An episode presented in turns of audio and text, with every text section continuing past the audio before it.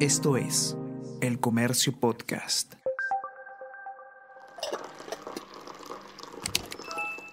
Hola, hola, ¿cómo están? Buenos días, espero que hayan amanecido bien. Está con ustedes Ariana Lira y hoy tenemos... Tenemos que hablar con Ariana Lira.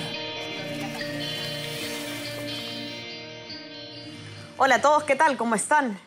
Yo soy Ariana Lira y hoy tenemos que hablar de los retos que enfrenta el siguiente presidente o la siguiente presidenta de la República eh, en materia de pandemia, porque eh, creo que está bastante claro que, eh, bueno, además, por supuesto, de la reactivación económica, el gobierno, el, quien que asuma el próximo 28 de julio, va a tener como principal prioridad enfrentar esta, esta pandemia que aún nos aqueja.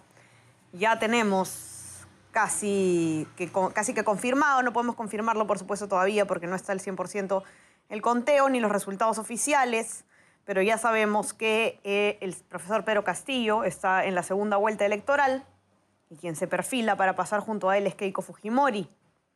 Ambos tienen eh, propuestas distintas en algunas, en algunas coincidencias también sobre cómo enfrentar la pandemia, pero sin duda hay que poner mucho ojo en cuáles son las ideas y las iniciativas en materia de salud, porque va a ser eh, lo primero que van a tener que enfrentar cuando asuman el mando del gobierno. Estamos hoy día nuevamente con Ricardo León, editor de la sección de Nacional del Comercio, para conversar precisamente sobre qué propone cada uno de estos eh, candidatos en cuestión de eh, hacerle frente a la pandemia. ¿Tienen un plan o no tienen un plan? Ricardo, ¿cómo estás? Bienvenido. Hola Ariana tienen un plan, eh, pero en algunos puntos es, desde mi punto de vista y desde el punto de vista de los especialistas, eh, cuestionable. Eh, se podría empezar a hablar, por ejemplo, de lo que proponen los dos candidatos, los dos virtuales contrincantes en segunda vuelta, en cuanto a las vacunas. Mientras Pedro Castillo propone, abro comillas, una vacuna universal, masiva y popular gratuita, cierro comillas, y además dijo que eh, traerá o hará lo posible para traer la vacuna rusa Sputnik 5.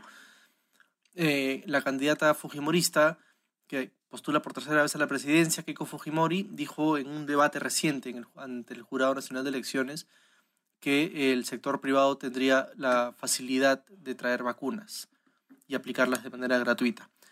en este momento ninguna de las dos de los dos postulados cuaja del todo, porque en este momento el único que está adquiriendo vacunas es el Estado peruano, y al ritmo lento que el mercado en sí de las vacunas eh, lo, impone. ¿no? Por más que los privados quisieran o pudieran, en este momento no, no se puede todavía. Eh, y, por otro lado, tampoco es masiva en este, en, este momento porque, por, la misma razón, porque todavía están eh, llegando en lotes eh, pequeños ¿no? o, insuficientes. Ahora, em, claro, además, digamos, se puede proponer también, yéndonos aparte del tema del, del, sector privado, ¿no? Eh, el Estado puede, como, como propone, por ejemplo, Pedro Castillo, y todos los candidatos en realidad, ¿no? La vacunación universal y gratuita. La pregunta, Ricardo, es si hay un plan concreto sobre cómo se va a lograr esta vacunación universal y gratuita de manera rápida o solamente está la promesa. Ninguno lo ha explicado, no han dado medidas concretas, si va a ser por rangos de edad, si va a ser un solo padrón. Eh, lo han insinuado, pero sobre la marcha y no, no, parecen tener un plan concreto, digamos, ni siquiera lo tiene el gobierno en este momento, ¿no? Se está reformulando todo el tema del padrón. Eh, un candidato hasta cierto punto es entendible que tampoco lo tenga, aunque sería lo ideal que, tuvieran un aproximado. Pero más me preocupa em, el tema, lo, que proponen ambos candidatos en cuanto a las cuarentenas. Ellos son los que a lo largo de toda la campaña eh, más, se, más se han opuesto a las cuarentenas. Por ejemplo, Pedro Castillo dijo que eh, desde el arranque no habrá cuarentenas porque generan su sobra, porque eh, hay, que, hay que chambear, básicamente. Lo mismo que Keiko Fujimori. Keiko Fujimori planteaba que los mercados y centros de abastos abrieran hasta las 12 de la noche, más o menos, para que no hubiera cuarentena, pero no hubiera aglomeraciones tampoco. Ambas propuestas desoyen los consejos de uno, los especialistas en salud, médicos, eh, infectólogos y demás, intensivistas que saben, entienden perfectamente que esta eh, pandemia está ahorita mismo fuera de control y que el virus es y sus variantes es, eh, es inmanejable, es impredecible. Y por otro lado, no, no miran hacia el costado o no leen las noticias y ven que, por ejemplo, Chile e Inglaterra, por citar a dos países que han tenido una vacunación masiva, aún teniéndola, están, están estableciendo cuarentenas, están eh, cortando la transmisión, porque en un país como el Perú, donde no hay un sistema hospitalario tan sólido, si la transmisión no se corta, siempre va a haber las mismas colas afuera de los hospitales, las mismas camas UCI llenas y cifras altísimas de fallecimientos como las que estamos teniendo en estos días. Claro, pero ahora el, el, tema no es tan sencillo porque a diferencia de, Chile e Inglaterra, la, economía informal, ¿no, Ricardo? ¿Cómo se maneja? Yo creo que ahí está el gran reto, ¿no? Porque ¿cómo se hace una cuarentena eh, en un país en el que el 80%, creo que me parece que estamos en 80% ya, trabaja fuera del sector formal, necesita ganarse también el día a día, tanta gente, y tienen que salir a trabajar, ¿no? Esta dicotomía que ya se probó falsa entre la salud y, la economía, ¿no? Yo creo que el gran reto va a estar en justamente cómo hacemos que las personas, si tienen que quedarse dentro de casa, efectivamente puedan eh, quedarse dentro de casa, ¿no? Y no tener que verse forzadas a ganarse eh, ganarse dinero para poder comer, etcétera, ¿no? E, ese reto, digamos, de la mano también con, con, la reactivación económica. No sé cómo lo ves tú. Sí, de, hecho sí. O sea, no es tan simple como eh, mandar a todos a cuarentena y tampoco es tan simple como eh, abrir todo y, hacer como si no hubiera una pandemia encima. No hay una fórmula exacta, precisa y las, que hemos probado no han funcionado. En todo caso, lo que, lo que no he escuchado a nadie proponer es que en una cuarentena corta, eh, concreta se haga un rastreo masivo para saber exactamente en qué parte de la ciudad, de las ciudades, de las provincias y del país entero está el virus. Que es además el rastreo es, es, algo, digamos, básico que se ha planteado en, en muchos otros países también. ¿no? Yo, yo pensaba que Keiko lo tenía en su plan de gobierno, pero creo que me estoy equivocando. No está tan específico, digamos, sí, habla de detección temprana del de, de, uso de pruebas y tal, pero, por ejemplo, en, en, en Chile se aplicó una cuarentena eh, absoluta, no habrían ni siquiera los centros comerciales, creo que solamente habrían las farmacias, pero en los días que duró, no sé si eran nueve días o diez días, el rastreo que se hizo fue eh, a un nivel industrial. Entonces, terminada la cuarentena, las autoridades de salud sabían exactamente dónde estaba el virus, de dónde a dónde se había trasladado y de dónde había que tomar las decisiones. Aquí se han hecho cuarentenas sin rastreo, cuarentenas sin, sin control, cuarentenas eh, sin, mayor, sin mayor orden y claro, bajo la necesidad de la gente de ir a, trabajar, ¿no? de sentir que un segundo confinamiento es, este, ya, ya juega en contra de sus mínimos intereses económicos. Sin duda, sin duda. Eh, es un gran reto. ¿Qué otras medidas, Ricardo, en cuestión de salud eh, plantean los candidatos? Hay una que me parece interesante y que eh, merece atención y merece números más, números menos, merece ser afinada, que eh, ambos proponen forzar los locales, de los centros de atención primaria en salud. Eh, en este momento en la pandemia, si tú y yo nos enfermamos, tendríamos que ir a una clínica o un hospital y, donde hay miles o cientos de personas en, la misma situación.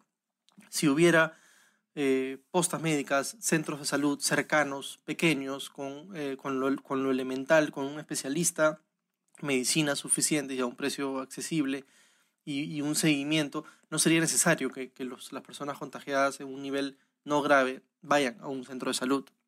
Eso, es, eso, sería importantísimo para que, para que no colapsen los grandes hospitales, las grandes clínicas, para que, para, y para que la gente no se muera en su casa, que es lo que también está sucediendo en, en, gran medida.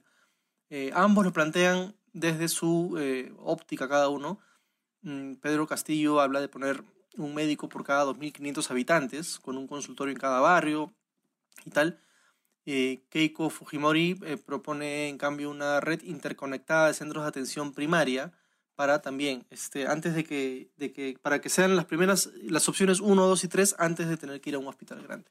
Ambas propuestas me parece que son atendibles no sé si se lograrán tal como las plantean, pero, pero por lo menos ya se ha detectado que hay ahí un problema, ¿no? El primer nivel de atención. Preocupante entonces, Ricardo, que no haya, sobre todo, un plan, digamos, un poquito más afinado en cuestión de vacunación. Esperemos que se vea en esta, eh, en esta segunda carrera, que es la, la campaña en la segunda vuelta, un poco de propuestas más concretas en cuestión de inmunización de cómo además se, se, eh, se articula este tema con la reactivación económica, porque no vamos a poder hablar de reactivación económica si no estamos inmunizados a, a un nivel por lo menos este, que ya nos permita eh, frenar, como dices tú, la, la velocidad del, del, contagio. A ver si es que eh, ponemos también nosotros desde nuestro rincón un poquito más de énfasis al momento de, de seguir a los candidatos, ¿no? ¿Qué proponen? ¿Qué, qué, qué, qué detalles pueden traernos en, en materia de eh, propuestas de salud y, y, de enfrentamiento de la pandemia? Y yo añadiría un, un último tema que es, eh, es muy importante que el, el, actual gobierno de transición del presidente Sagasti consiga la mayor cantidad posible de vacunas de aquí hasta el 28 de julio, porque eso permitiría eh, tener un margen de acción, ¿no? por lo menos terminar con la fase 1, vamos, y con los médicos y con los adultos mayores, lo cual daría un poco de eh, margen para maniobrar lo que venga después en términos de la pandemia. Por supuesto, el trabajo del presidente Sagasti no se ha acabado, todavía tiene bastantes meses por delante y tiene que asegurar la mayor cantidad de vacunas lo antes posible y que además sean distribuidas pues, de manera correcta y sin, eh, sin estos casos que estamos viendo de desorden en, el, en, en la distribución.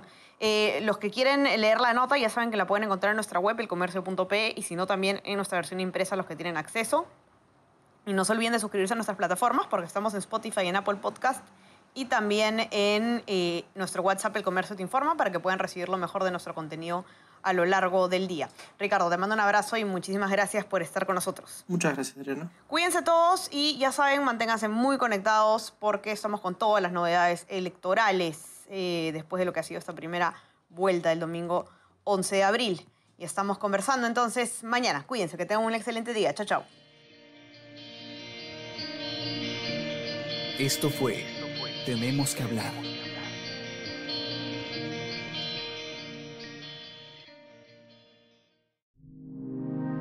El Comercio Podcast.